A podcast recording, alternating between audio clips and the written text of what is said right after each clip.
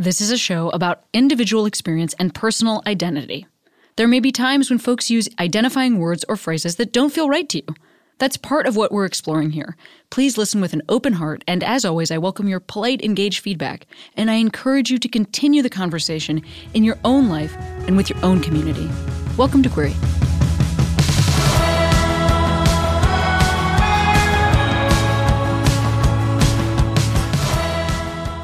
Hey, Queeros, Cami here. Today on the podcast, Melanie Field, who you might know as Joe from the amazing Amazon series League of Their Own. Well, we love that. And this is a very good chat, but you know what else is going to be good? I am going on tour this midwinter, spring. I don't know. I'll be in Seattle March 5th. One show sold out, second show was added. Burlington, Vermont, March 9th through 11th. I think most of those shows are now sold out. Boston, that was sold out. So we added a second show. Denver, the 6th to the 8th of April. Uh, Washington, D.C., April 23rd. Dallas, Texas, May 3rd and 4th. Austin, Texas, May 6th. Houston, Texas, May 10th and 11th. Go to CameronEsposito.com for shows. Nope, not for shows, for tickets. Oh, see you there.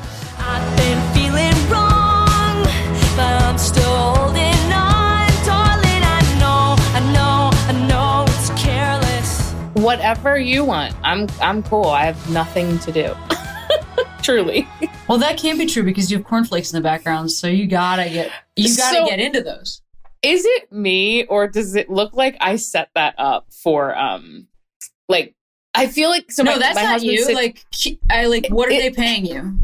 Like it truly looks like like my husband sits here for all of his meetings, and I walked by the other day, and I was like, it looks like you were like, let me make this kitchen look a little lived in, and like you put a bag, you put the cornflakes, you put like the, the butter. it's too much.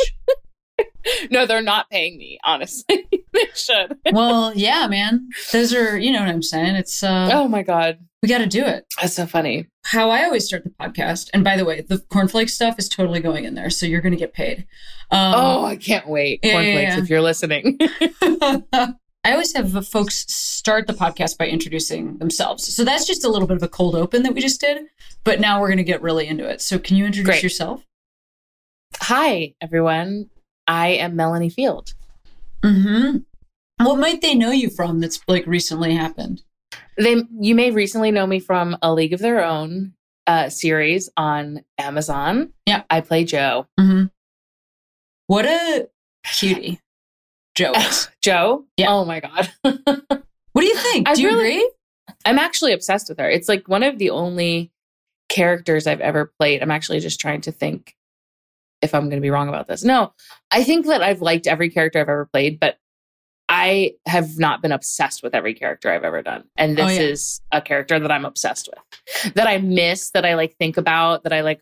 She's not a real person, but in my mind, I'm like, I wonder what joe would be up to. Like, I truly like, I can't leave, like, I can't let her go. It's very weird. Yeah, she's the cutest. And, you know, there's a lot of stuff to say about like what's going on with that character. Love mm-hmm. queer friendship, which we really almost never get to see. I mean, what's happening on the L word is not that because everybody fucks each other. Right. And I have people in my life that I'm friends with that are queer that I don't fuck. Um, yeah. and, too. You know, love that. And the honestly, the only place I can really remember seeing it and having it be like really feel right was um in Orange is the New Black. Like mm-hmm. there were some it's like these people wouldn't get together and then they didn't and like it was clear that they wouldn't get together and then the show let that happen that they didn't yes, get together that they didn't get together and they were just friends and, uh-huh. and you know and like also leaning on each other for survival which yeah you know them being in prison and all. Um yeah i agree. I think um that's my favorite thing about league is the you know yes the like kissing in the you know um kissing in the closet love stories are like fun and exciting, but I am obsessed with the platonic love that yeah is in the show, especially obviously Joe and Greta. I feel mm-hmm. very connected to because of being in that. But mm-hmm. even with like Jess's character, uh, Kelly McCormack's character, um, named Jess, I never know like, do I say the actor's name? Do I say the character's name? I just feel like there's a lot of non sexualized, yeah, queer love and queer Yeah. friendship and queer family building that I like think is so special about the show. Yeah, me too. A hundred percent. And the and you know, um, also just like real talk, D'Arcy Carden, very nice. Yeah. Wonderful. Wonderful. Beyond. Very nice. Beyond. Smart, really nice. So nice. She is an angel on this earth. She she is like, you know, we met, I did not know her before doing League. Um, I was a fan from afar. And when I went to my audition, I think it was one of my second or third audition, like one of my callbacks, um, they just kind of sprung it on me like, oh, just so you know, D'Arcy's here and she's going to be reading with you guys. And I was like, you know, a little like, okay, D'Arcy's here, and like, oh, this is Oh different, you know, God. getting getting all this info in real time. Um, but we, I walked in the room, and I, it's it's funny because we've done a lot of interviews together, and we'll t- we'll both talk about it, so I know it's not just me. It was just like instant, crazy chemistry, like chemistry like I have never felt with a stranger, let alone someone I'm like about to act with.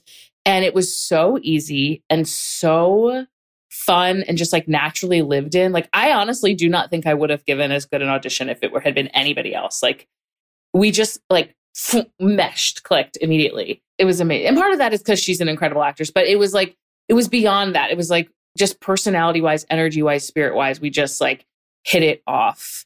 I've had that experience. It just means you're supposed to have the job. Yeah, Like, that's kind of how I felt. Yeah. I was like, this is right. This means something. Like th- there's something here. And I mean, also, I will say, um, obviously known Kate Berlant for a very long time, just Mhm. stand up. So cute to see her like really rocking that character.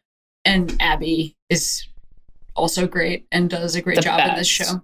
So that's fun. Like, I really like the cast members that I know, I really like, which is so fun. And I love that for you because I don't know, I'm like basing this on like Instagram pictures. It really seems like folks like got along, you know, and that there was like a camaraderie in the cast, which is like not not always true, you know. I have my buddy Liv Hewson is on Yellowjackets, and like I think they have that experience, which is really cool. Mhm. Some of it is because they're like all the same age and they're like young people. Um, and there's like two casts. There's like the older cast and the young cast, and like the young people are like boys with each other. Um, Sure. But yeah, that seemed like it was true. I mean, obviously, you're, 100%. it's- you're probably not going to like be on the record on the podcast and be like, we actually hated each other IRL. but- What if this is the moment that like I actually reveal? I'm like, well, Yeah, dude. it's been a year. Give me It's that, time to let me it that out. scoop, man. Come on. oh my god, I wish. I wish I had dirt. No, you what you see and and and feel is is true. It was you know, I think part of that I attribute to having Abbi at the helm. Like Right. she one, she's such an amazing leader and she's just such an amazing person. And it's it, it- she's so lovable. It's like she's the best person to receive any like information from or direction or like greatest boss. And she put together a really fantastic group of people. And and I think she she had to have known that. I'm sure it was by design, but yeah, we all bonded very very quickly. Part of it was cuz you know, usually with a pilot like the one I'm doing now for example, we you know, we showed up we didn't really have any formal meet and greets. We did a Zoom reading, like, and then we're going to be acting together. It was like, it's so fast. With League, we were doing baseball training, like two days a week baseball camp before we started the pilot. So by the time we started filming, actually like doing the work, we had all developed like crazy rapport with each other and we're already friendly and friends and felt like this little family of like actors trying to learn how to learn, learn or relearn how to play baseball. And it really brought us all together in a way that I think came across in the in the pilot and, and subsequently in the series. But yeah, just the greatest group, really good friends, enjoyed our time together. We were in Pittsburgh, so we did a lot of of, you know, social hanging out, spending time together. Um yeah, like truly truly really formed amazing friendships. Um Pittsburgh is legitimately cool. okay, I'll say it. Pittsburgh's cool. It's I cool. know. I actually didn't know that. And then I like, I I went there for shows and I, I like, I can't remember where I drove there from somewhere. And I was, I was anticipating like, look, I'm sure there's people from Pittsburgh that are listening, but I was really anticipating like a pretty, like an armpit situation, you know, like Sure, a, sure, sure. like a, like a, like a rough Mm-hmm. whatever. And then like I rounded the corner and it's, inc- I mean, as I was probably 20 minutes away or whatever. It's like incredibly green, like Yep. gorgeous hills, uh, Art Deco Mhm. buildings. architecture is really cool. It's very industrial, but like has that just gives it like a cool edge and like Yeah. it definitely feels historically preserved, which is why I think it was great to film, you know, a, a history show there. But um no, I actually loved Pittsburgh and being from Philadelphia, you know, a lot of people think that Philadelphia and Pittsburgh are the same or that they're close to each other, which they're not. Um, but I love that when people are like, "Oh, well, you know, you filmed in Pittsburgh. Isn't that where you're from?" I'm like, "Absolutely not. six six didn't know you hours were- away." I didn't know you were from Philadelphia. Yeah, I'm from well, from the suburbs of Philly, but um, but yeah. So I wasn't sure really which. What suburb? Um, it's called Hatboro. Okay. One of my Why? college roommates was from Haddonfield. I don't know where the fuck that is compared to that. I know of it, but I don't know where it is. Isn't it? It's Jersey. Um, oh well, that's not that's not Philly. no, but it's like Philly's the closest city, kind of a vibe. Yeah, yeah, yeah. I apologize. Um, That's like saying you're from. Philly, but you live in Cherry Hill. You know what I mean? well, I think Cherry I Hill do is love our- next door. I know. I do, and you know what's you know what's funny? People who live in Cherry Hill live closer to Philly than I did growing up, but I still feel like I get to say I'm from, Yeah, from honestly, Philly because I'm congrats. not from Jersey. I'm the one who gets to decide this, and you do get to say that. Thank you so much. Yeah, you're welcome.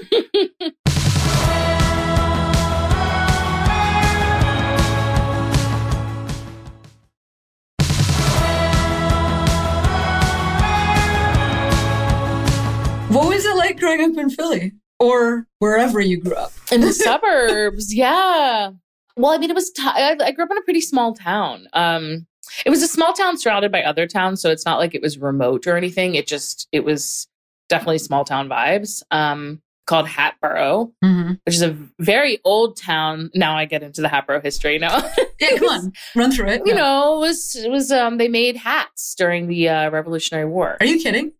Yes and that's why the town ended up being called hatboro No, are you serious? Is that real? i'm dead serious i'm dead serious Oh my god, that is you know what? I fucking love shit like that. Like Mhm. I don't know if you've ever watched like strongest man competitions. Look, it doesn't matter. yeah For a while they were like on various like ESPN 12s, you know, you're like sure you're like deep in the ESPNs and the world's strongest man and a lot of them are from like Nordic countries, so they have that thing where their names are like Cameron's daughter, but like that's their last name, but it's like spelled wild, but it like means like a child of this person. And Sure. that- anyway, I could die when I get when I hear that. It's it's so thrilling. I used to think that it was like a joke or a lie, but like turns out it's actually real. Like it really was where they made hats in the Revolutionary War. Come on, you talking about tricorners? I guess Yeah. the OGs. And this street, this one street that's right by where I live is called Crooked Crooked Billet. And there's a, a sign that says like here fought the Battle of Crooked Billet. No, yeah, it's crazy. you're kidding. Um, and I swear to God, like I didn't really think any of that was cool until I like moved away. Now I'm like, oh, that's neat. Um, it's a tiny little place, but we love it. Um, I will say, just to shout out Hatboro real quick. I went. I I was go. I hadn't been home for a while because pandemic, et cetera. And when I finally did go back home, I noticed that at the entry to Hatboro, there's like a main street, and there's a big sign that says "Welcome to the Borough of Hatboro," and there's you know an American flag and some sort of military flag, and there's a gay pride flag in in the entrance of Hatboro. Excuse. Yeah, fully inclusive, has all of it. And I was like, one, that's so exciting just in general, but also like, damn, like they didn't have that when I was growing up. Like that's really cool that now that's like a flag that they're flying at the entrance to this town. Like any any person who's who happens to be making their way through Hatboro will now see a gay flag. I thought that was very cool. I mean, I love that. And the only thing I can compare it to in my life is that my folks, you know, I'm from the suburbs too. I'm from a I'm from a suburb in Chicago where there's like a butcher, a baker, a fruit store. Mm-hmm. It's called the fruit store.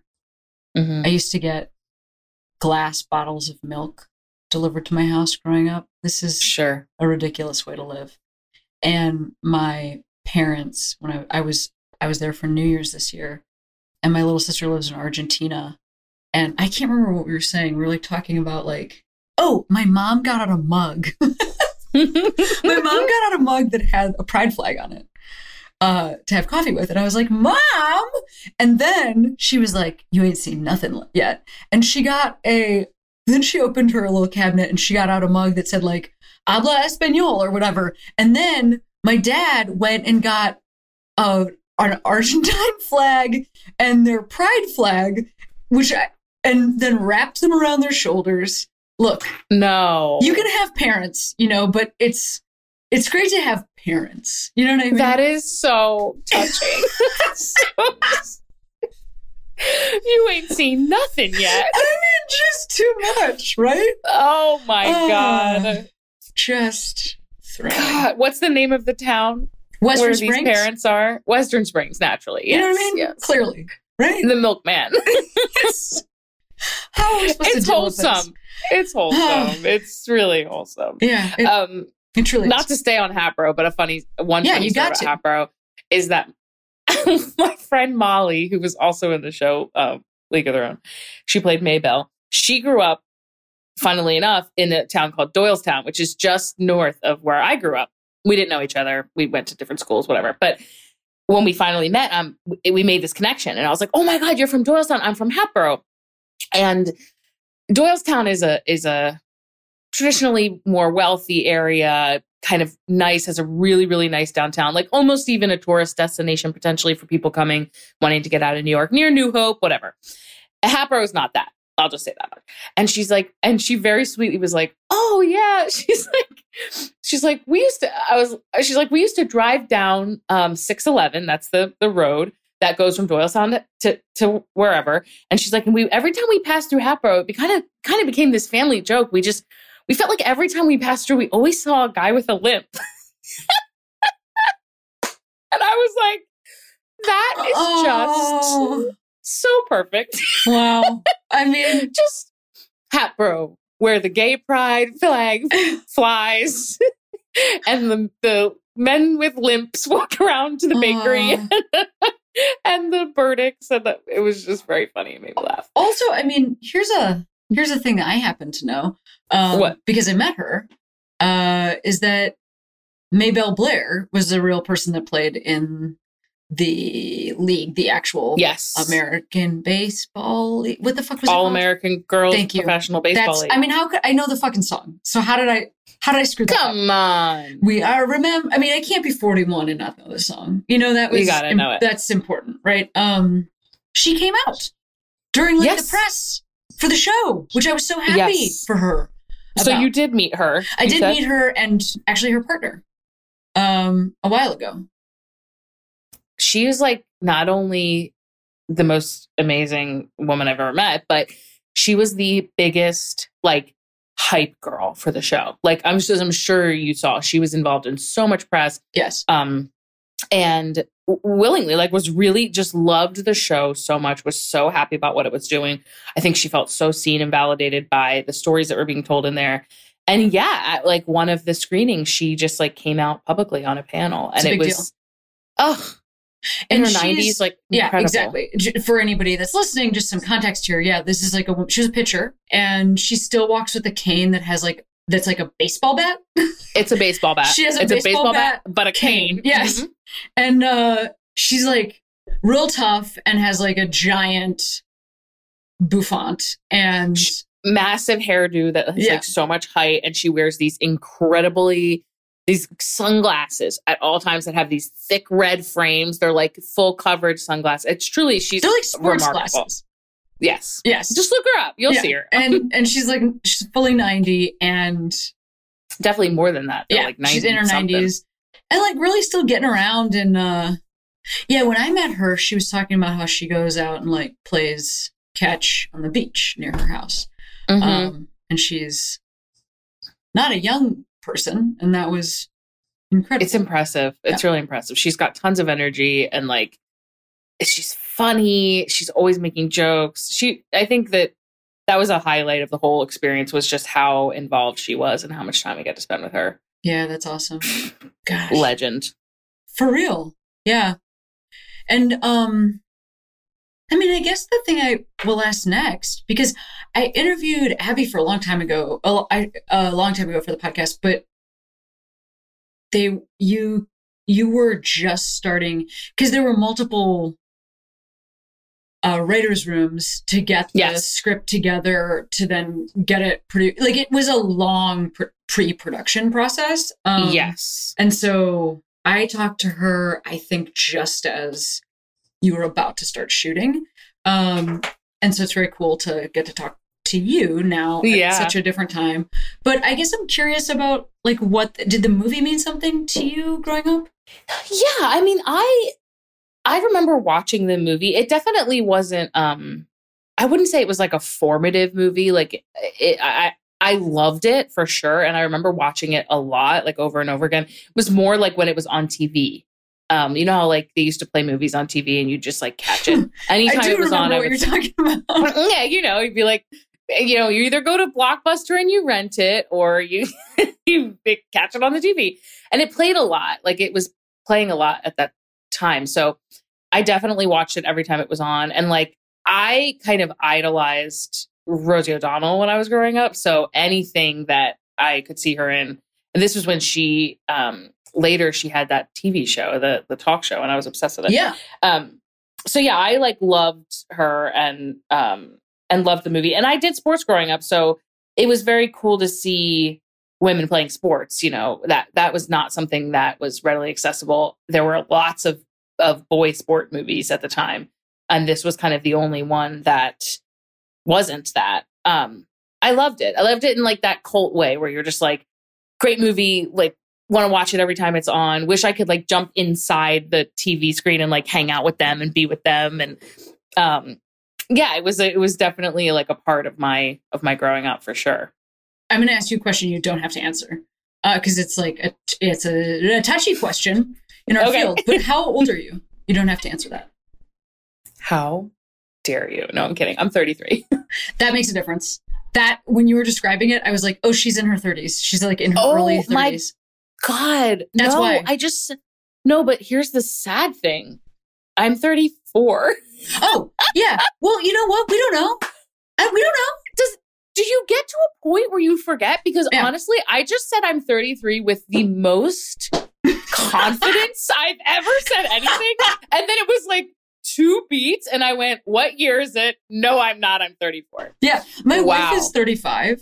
And the six years between us, this has been like very revealing to me because we have completely different cultural reference points. And it's not that like she doesn't know some of the stuff that was important to me, but like it's just different. Like, because it Yeah, matters it. when you were 10. You know what I mean? Like, A hundred what era you were 10. And when I was 10, you were negative 100. And so we, that matters, you know, the, It the- matters. the difference in age there for that movie specifically, especially. Cause like, I totally agree with you about Rosie O'Donnell, but like Madonna was like at the top of her game.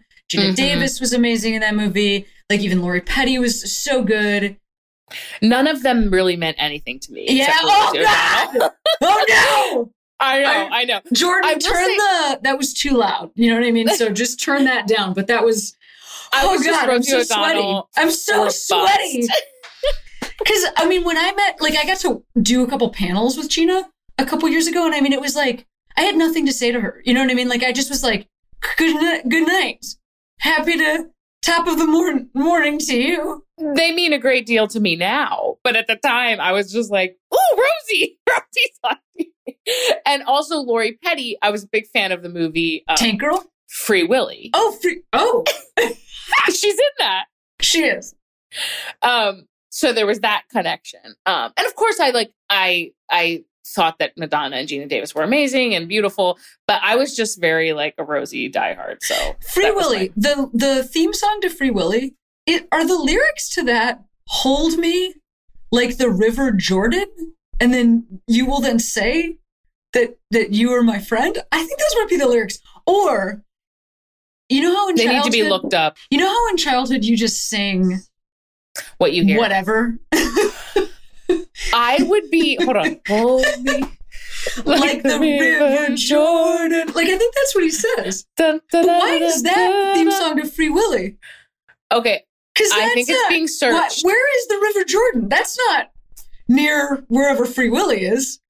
Jordan, Free- where's I'll- Free Willy? Okay, hang on. Hold me like the Oh. River Jordan, and I will then say to thee, "You are my friend." I fucking nailed it. What is the River Jordan doing? I wish that that people saw my visual right now, which is that my hand my hand is clasped over my mouth. that was screen shared. That was screen shared by none other than Jordan. Jordan. Okay, so he it is hold me like the river Jordan, something something. I will be there. It it actually makes no sense, but it is very inspirational. Yeah, I mean, In, in, a beautiful in energy, You know, it's a beautiful song. does water Oh hold my you? God. I I mean, it guess- is. You're I guess- buoyant. yeah. It, isn't the Jordan River? Isn't that there? Are biblical references there? I don't know. Is it salty? Do you like get? Do you? No, I rivers like aren't salty. Jordan River. I'm talking about. I, it's a salty river from the Bible. I know There's about Jordan almonds. You know what I mean? There's uh, like a candied almond. You eat one of those, you feel like you're being held Yes. by your grandmother. Hold me like a Jordan almond. Nailed it. Mm. Warm.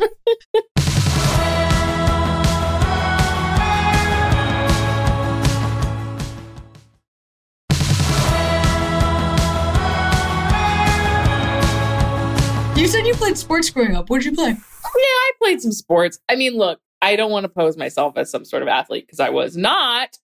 Um, it wasn't my strong suit, but I, I did it because it was the cool thing to do, and you know, it was um, it was yeah, it was the cool thing to do. So I I did um, I played some softball. Uh huh. I played some basketball, some volleyball, and I was on the track team.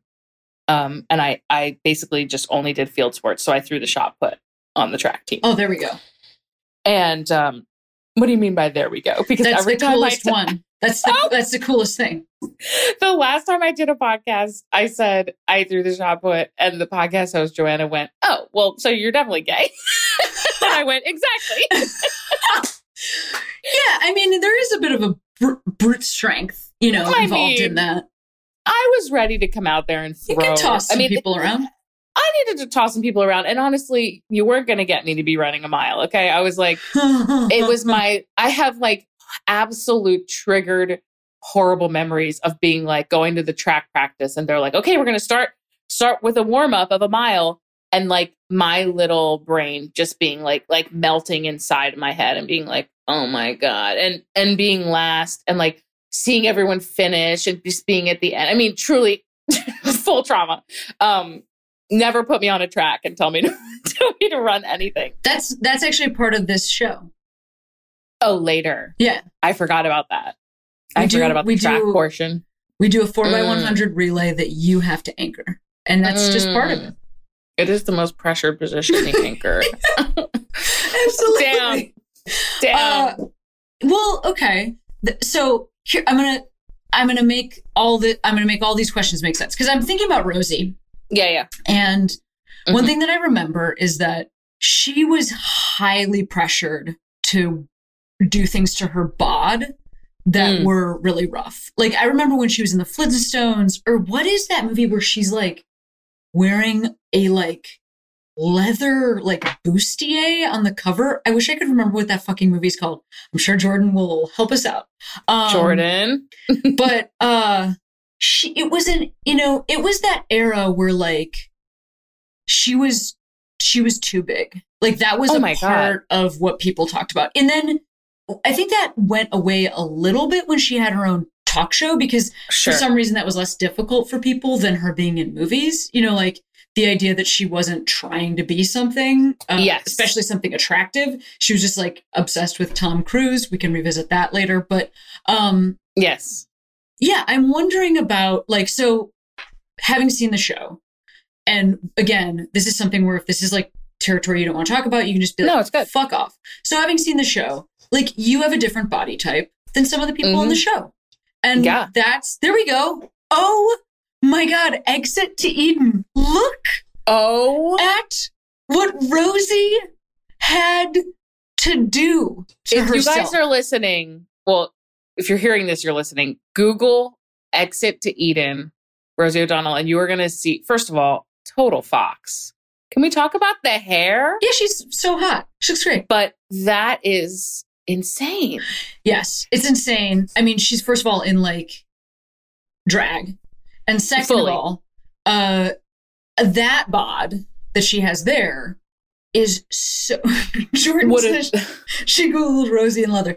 That bod that she has there, I think she was. I mean, it was this was the era of like Oprah constantly talking about how much Oh weight she was the 90s was literally like the birth uh, like any books that you read on sort of diet culture and when it got really bad it's the 90s it's slim fast it's the jenny Craig it's it's all of And it it's bread chic. i like bread yeah, and heroin heroin chic was like yeah. what was expected. That was new. Like that was that was new. it was when it all really really really got out of hand Yeah. um and so yeah rosie's like thriving during this time as a person in a larger body i we never I, I did get to meet her during the show but we didn't get to get into it into it but maybe this is an opportunity for me to reach out and pick her brain. So i would love to know what it was like for her. Um yeah i mean look she growing up i did not see pretty much anyone who looked like me um, on television. Definitely not in my age bracket but but also just in general. Um which you know i've t- taken years and years and years to sort of dissect and and um understand how that affected me growing up how lack the lack of representation in the media is so damaging uh for people.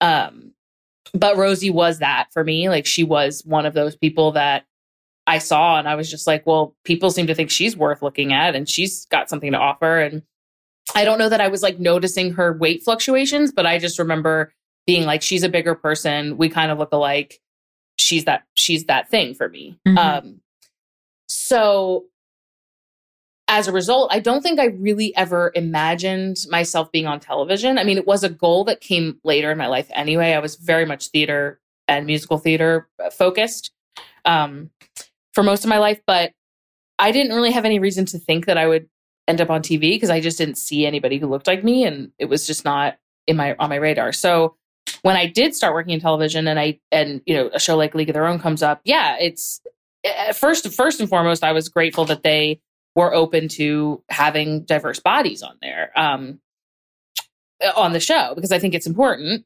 And second, it was really important to me that that that it, that it not be written anywhere or or even like hinted at anywhere in the script that Jo had any complexes about her body because one, she doesn't. Two, she's a fierce athlete. She's really, really good at what she does. She's strong and she's powerful and talented. And I just wanted that to be at the forefront. And they were in complete agreement with me on that. Um, so it was important to me that she be a figure of positive fat representation as opposed to, you know, what we've seen, see, have seen so much in our industry, which is not that. Yeah, she's Um, sexy. Like she's supposed to be sexy and desirable, which I love. Mhm, um, mhm. She's wearing a short skirt, which like obviously the fact that they had to wear skirts is bananas. But like love that she's wearing a short skirt and like showing off her bod. Also, baseball is legitimately one of those sports where there are diverse body types. Like that's not true Yeah. in basketball because folks are like. It's Seven just the body type is so so so so tall and skinny. Yeah. Because the whole point of that is like running the fuck up and down the thing. But in baseball, because because brute strength can be part of it, you Mhm. know, there are folks who like don't look like basketball players, you know, Mhm. and um, so it makes sense that that would exist in a baseball context. Like it Yeah. also is helpful to that, hundred percent. you know, and I think too. I- I think as far as like you know there there was an element of there there's a moment in one of the episodes where she gets like haggled by the or heckler heckled by the guy in the crowd and he says something about her losing weight. And I was okay with that because I'm like you know it is it is okay if it but I really really want to be careful about how she reacts to it because I don't want it to read that Jo is like wounded by this or that she's like you know I think she's pissed. She doesn't want anyone saying shit about her but it may be historically accurate that at that time they would pick that thing to make fun of her Yeah. for and that that's okay it's just more to me about how she interacts with her body and she interacts with people who are interacting with her body um and i really felt strongly about that and luckily i had a ton of support on that and it was it was relatively easy to do because she was writ- she was written that way and um and that always felt really authentic uh, to play her that way in in my body. Um, it was yeah, it was like a real honor, honestly, to be able to do that. Man, that's so rad. I love that. We gotta change. We gotta change the world, you know. yeah, baby. I mean, that's for real. Yeah. Little ways. Yeah, it's a very big deal. Um, you know, I mean, I certainly don't mean to speak out of turn if this is something that like you're interested in, but certainly we've seen a lot of examples of folks who like get to a place in their career and then change their bodies. Like I think Mhm. that, you know, like I'm thinking of Rebel Wilson or like Mm-hmm. Oh my god, I can't remember that guy's name who used to star in Mike and Molly, and he recently had like gastric bypass. Now he's on the Mhm. show, like Bob Hearts Abishola, and he looks drastically different than he used to look, and he's been on TV for like I don't even know Yeah. decades or something. To, I don't yeah, know how yeah. long that show ran, but like to sort of be established as a certain body type and then change that is, Mm-hmm. you know, certainly a message. Um, I think so. I think so for sure. I mean, it's it's a it's a tricky subject because I believe in body body autonomy. I believe that people get to do with their bodies whatever they want to do with their bodies. And if that means that you are a certain weight and you would like to do what you need to do to lose that weight, whether it's, you know, extraordinary means or not, like that's up to you. It's not I'm not going to sit here and tell you not what to do with your body. But I do think that we as a society and I think also people who are in the public eye, it's important for people who are who are seeing that to understand that that's a choice, but it's not the only choice. And Yeah. to also understand like I think there's a little bit of a um I think it's dangerous to this sort of it's a bit of a Hollywood shrinking phenomenon um is kind of how I've been seeing it. Like it's dangerous for to allow everyday people to think that that's easy to do. In a lot of cases, it requires a lot of money, a lot of time, a lot of resources, um, extraordinary means. And I think to to sort of send any message that's like, I did it, so you, therefore you can too, um, can be dangerous. I mean, and it can and it can contribute to people people's already, you know, triggered responses to weight to weight loss. Yeah. you know there's a lot of shame there's a lot of um you know uh, it's it, people have it is very very common for someone in a bigger body to feel like what's wrong with me that i can't just lose the weight? Like what you know that kind of messaging. So i think it's not so much like people who are losing weight shouldn't. I do think you should do whatever you want but i do think it's important to acknowledge the messaging that it sends and like to be to be ahead of that is important That is just so well said. I love everything that you said and like thank you for sharing that. I mean, the thing that really stands out to me, I'm thinking about like cuz that's true. This is like the first time I've ever seen anybody talk about this. Um was honestly Channing Tatum. Um I don't know, he like recently did a an interview for like the new Magic Mike and somebody was asking him, I think it was Kelly Clarkson, he was like on that show. And she was like asking him about and by the way kelly clarkson is someone who was pressured to change her body. Um, Definitely. and she was asking him and he said like very honestly just so you know like people shouldn't look like that. It's not just that it was Mm. hard it's actually that it was unhealthy. Like unhealthy. what I had to do to look like that for my body was um like starving myself and I mean I've even been I've actually been in a movie where somebody a dude who had like a pretty ripped body was talking about a shirtless scene that he had to do and I mean I didn't know that if that's what's if that's what you're being if that's what somebody's buying Mhm. I didn't know that he was fasting on water. Um, because it like sucks your skin towards your muscles. And I didn't even know that was a thing. Like, because I nobody's Yeah. uh, I haven't been I haven't been yet hired for the job where people are interested in my abs. But I really appreciate what you're saying, you know, the money involved, the time involved, and the like unhealthy sacrifices for anybody that like displaying um right uh aspirational Well, we also live in a in a society that I think applauds weight loss by any means. There's no there's no real you know, if if you lose weight, you therefore are applauded, especially mm-hmm. if you're in a certain weight bracket to start. Mm-hmm. With no knowledge of how you did it, whether it was healthy for you, whether you were suffering from an eating disorder, whether you were very ill, like it's just like weight loss equals good so therefore you're applauded. And I just don't, I think that that is a very dangerous, dangerous um, message for people to continue to receive over and over again. Just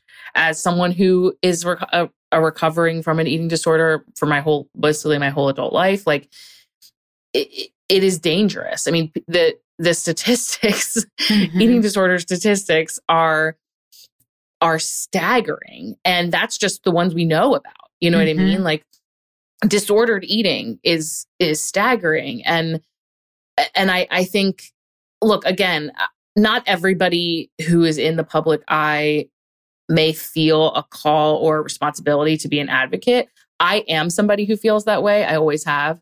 Um i feel i do feel like i have a responsibility. And i i have a responsibility to share my experiences to advocate for others who are like me that's not the case for everybody. And I think, mm-hmm. You know, in some re- in some ways, I've seen recently, like with celebrity weight loss, you know, even the the fat community feeling very sad or betrayed or up in arms, and it's like, well, we wouldn't be so sad every time we like lose another fat hero if there were more fat heroes. like yeah. the reason why. That's right. And and I I can't I'm I'm human. I can't deny that like I was I felt a certain type of way when I saw that Adele had lost weight, when I saw that Rebel had lost weight. It wasn't that I I wanted to tell them that they couldn't. It was just I thought that that was someone we had. You know, we had that one who was talented and successful and powerful and and beautiful and in their body and all that and now we don't have that. Like they're we lost them. It is yeah. it does feel like a loss. It really does to the community. Um but it is tricky. It's really tricky because i am not going to tell anybody what to do with their body. Totally. that's that's just the facts. And and i don't know their stories or their or anything going on with them. So i think it's just important that we continue to for me, it's representation really does matter. And it's important that we continue to lift up people, um, you know, in diverse body types so that the population, which is primarily people who fall into this category, feel seen and heard and celebrated and not alone. That to me is the work, not so much policing whether a fat celebrity wants to lose weight or gain weight or yeah. or or weight in general should never be a headline as far as I'm concerned. it yeah. just never needs to be a headline. Um, so that's kind of you know it's really important to me i've hung a lot of my ambitions and my own work on that on that sort of advocacy um, goal so. You know, well, thanks again for sharing all that because I do think it's super important to talk about it if folks are open to it. You know, like, and, yeah. and as you're saying, it's not like we have to, not everybody has to fly the flag. Like, that's, yeah. you know, there shouldn't be pressure on that either. But I wanted to like give space if that was something you wanted to talk about. And, yeah. um, I'll say, you know, something else that just to point out, you know, how specific this conversation is when folks in Hollywood or in the public eye like get shit done to their faces, for mm. instance. Mm. We don't have them sit on a couch and and applaud the stuff they've done to their face and and talk about it, you know? And I and obviously like also there can be a zillion reasons why somebody makes this choice, as you're saying, you know, like right. to, to, change their size, like for for whatever reason. Like, yeah, that's not usually true in the same way for something like cosmetic surgery, but just for folks that are doing it because they feel pressured, that's the same yeah. reason folks are doing this other thing. Yeah, and that yeah. is really shamed, you know. So we really do put like weight in a special category in terms of yeah. Part of it is because weight and health have become yes. these two kind of interchangeable Conflated. terms. Yeah. And and it's not. They're just simply it's simply just actually scientifically not true that you can know somebody's health level based on their weight. Um and that is a, a myth that I, I think we are starting to bust. And like even medical professionals who, in my experience, have consistently not been good for the, this cause are starting to come around and say, okay, these are these things are are are not have become conflated. Um, yeah, and so I think the re- we're a health obsessed culture. We're also a health policing culture, right? We think that we can tell people, particularly fat people, are health policed more than any other group because it's like you i have a right to tell you because it's unhealthy and that somehow gives me a, a right to make a comment so i think until those two words really can exist separately and we can acknowledge that you just can't determine someone's health based on their weight and on top of that whether or not i am healthy by your standards or medical standards or whatever standards does not therefore give you a right to have bias against me, discriminate against me, prejudice, treat me like shit, tell me what to do, call me names. Like my health does not determine whether or not I'm worthy of self respect. Oh, um, beautiful. and respect from you. So I think those are some things that we still are definitely working on. And, and I, I think it's about like getting the information out there, people who have a voice, like using it um, but I think that's why you're seeing like it, it's it's applauded because people think that it's means you're healthy. Yeah, that's that's right. And I want to ask you about something that you just said, which is that yeah. you've received um, some negative attention from medical professionals. Um, oh yeah, you know, I think that's something that maybe we don't talk about as much as we should. I mean, it's that's also true for say for instance for black women where there's like mm-hmm. there are statistics about like who gets to have pain medication while giving birth and it's like yep. white women are trusted more than black women and that is fucking wild and it's because yeah. we have been taught that like black folks in this country are trying to get away with something and trying to get away with drugs and trying to get away and it's yep. like in that context to police someone in that way is so fucked so anyway, you know, I, I think I just think this is like it, it's certainly it's certainly something we like compared to 20 years ago. I see people sort of talking about it, but you know, I'm wondering if you could share a little bit more, as much as you want to, yeah, yeah, about your experience. I think you know eh, the medical prof- I, I think we at least I'll speak for myself. Like you know, eh, there is like that white coat syndrome i think a lot of people have like this is someone who is very well educated knows way more than i know and like i used to get nervous going to the doctor period. I mean when you're a kid you go and you're sick. Like that's it's a scary place. You don't want to go there like right. there's that element of it. But um you know there is there is bias unconscious and otherwise in all individuals even doctors. So um my experiences have been i i have had to more in recent years, I would say, just really lay out boundaries with my doctors. Um, part of that has to do with being very clear from day one what my sort of health concerns or goals are. Um, typically, those are independent of anything related to weight. And then be very clear about advocating for myself in the moment. Like, you know, if if weight is necessary at if if you if you want to weigh me at my appointment, that's up to me, or up to me whether or not I want to know the number. Um, I had an, an interesting experience recently where I went to the doctor and um, and did height and weight, which I usually won't do, but I did it. And everything the doctor does is through this app because it's like a kind of kind of new age thing. Anyway, I got these email these in these sort of auto generated messages that's like your healthcare plan, and it was like um, some of the things she and I had talked about. And then there was one that I got that was just like an automated BMI um, mm. um, message right. that basically was like your weight and health ratio or height and height ratio puts you in a BMI BMI of blank. And it was clearly just a generated response. Like, and it was telling me that I should consider um, losing weight, that if I couldn't, I should consider going on this prescription drug. If I couldn't do it, then I should consider bariatric surgery. It was clearly just like an automated message that when a BMI is triggered, it gets sent out.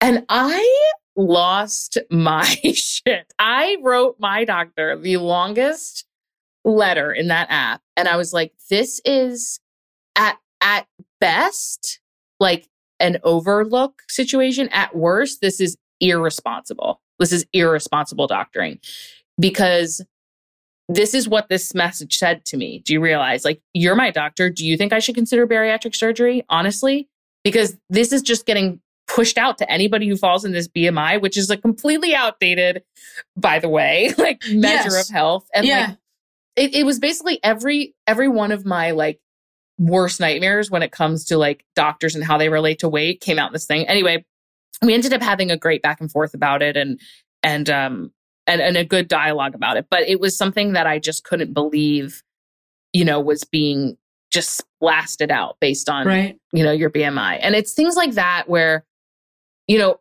I've done a ton of work, therapy and otherwise, to get to a place where I can even talk about these things and advocate for myself without breaking down.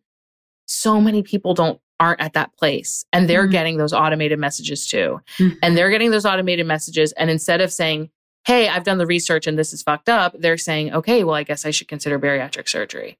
And it's like it's those people that I care about that I that I want to you know to to help or reach with any messages that I have because I've learned to advocate for myself and that's taken years and years and years and I'm still working on it. Um, and there are people who don't have that strength right now or don't have that support. Um, so that's uh, unfortunate. And there's still unfortunately a very long way to go.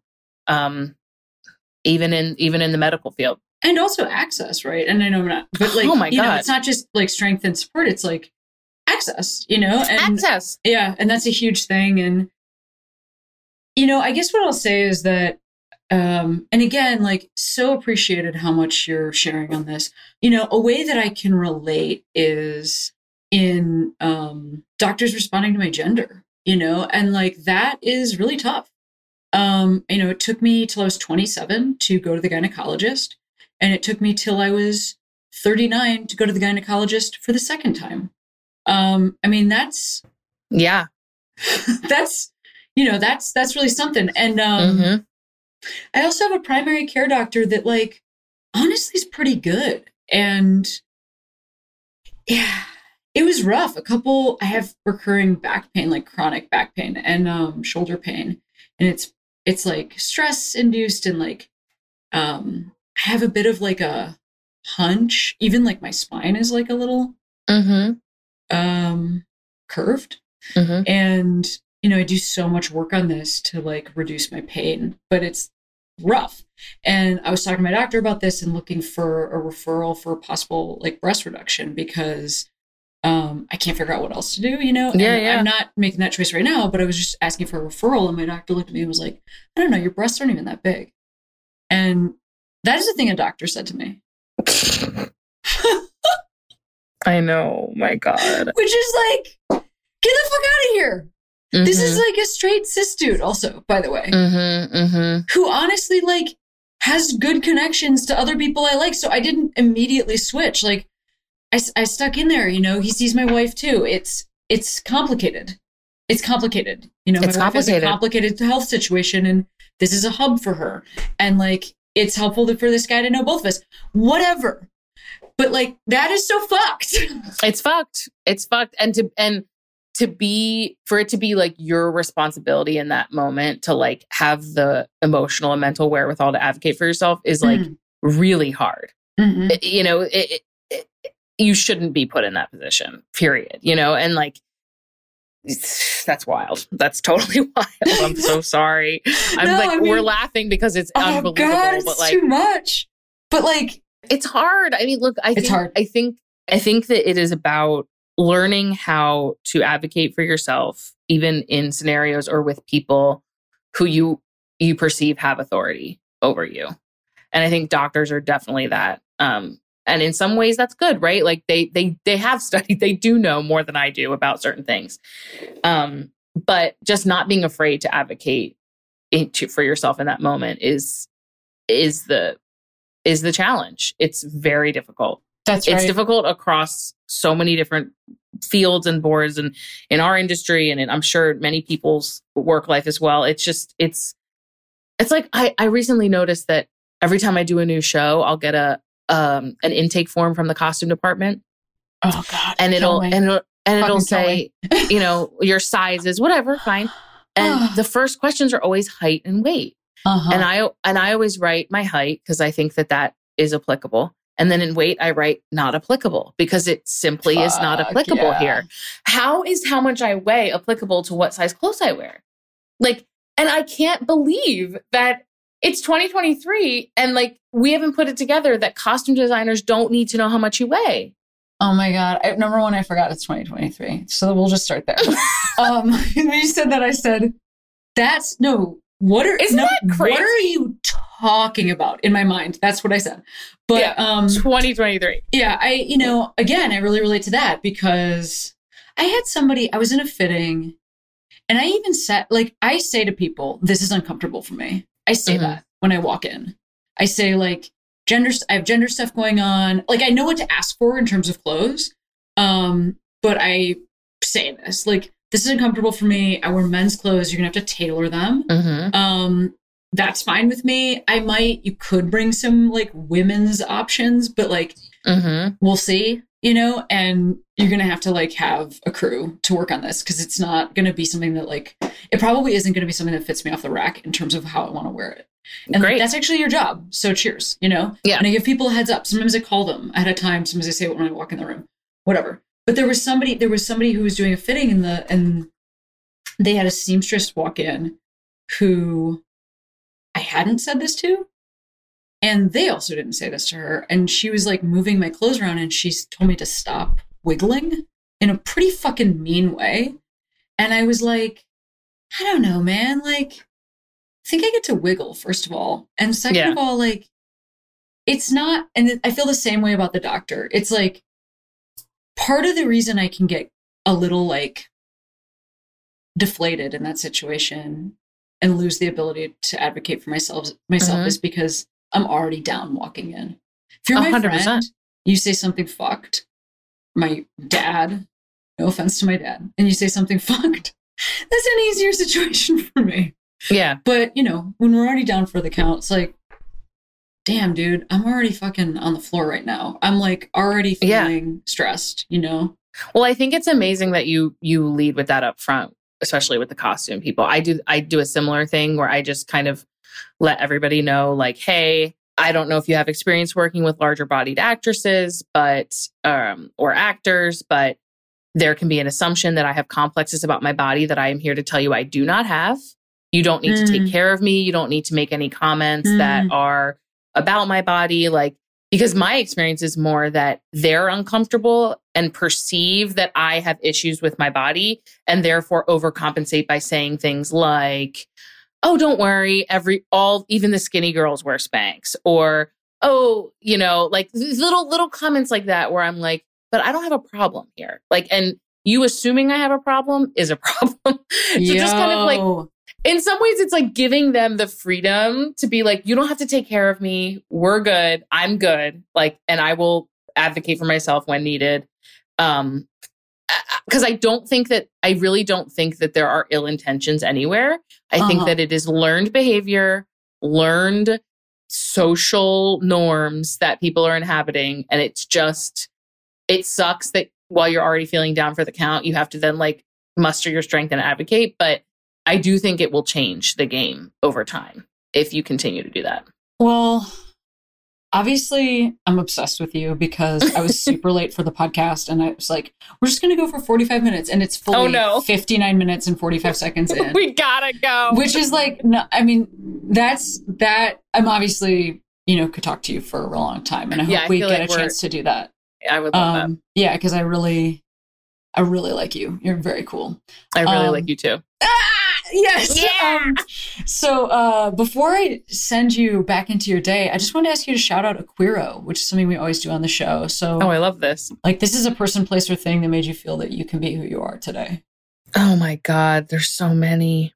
For some reason, I cannot stop thinking as as I'm as I'm mulling this over of this bar in New York that anybody who's gay knows. It's called the Cubbyhole. Yes. in the West Village. Um, eh, I, like I said, there's a million answers I could give you to what you just said, but like that's what just popped into my head five times in a row. So it felt like it was the one to, to say. Yeah, the Cubbyhole in the West Village, the first really lesbian bar, because that we considered it. I don't know if it's still mostly women, but at the time I was going when I was at in college, it was mostly women. Um, was the first like lesbian bar I went to where I just like looked around and I was like, Hmm.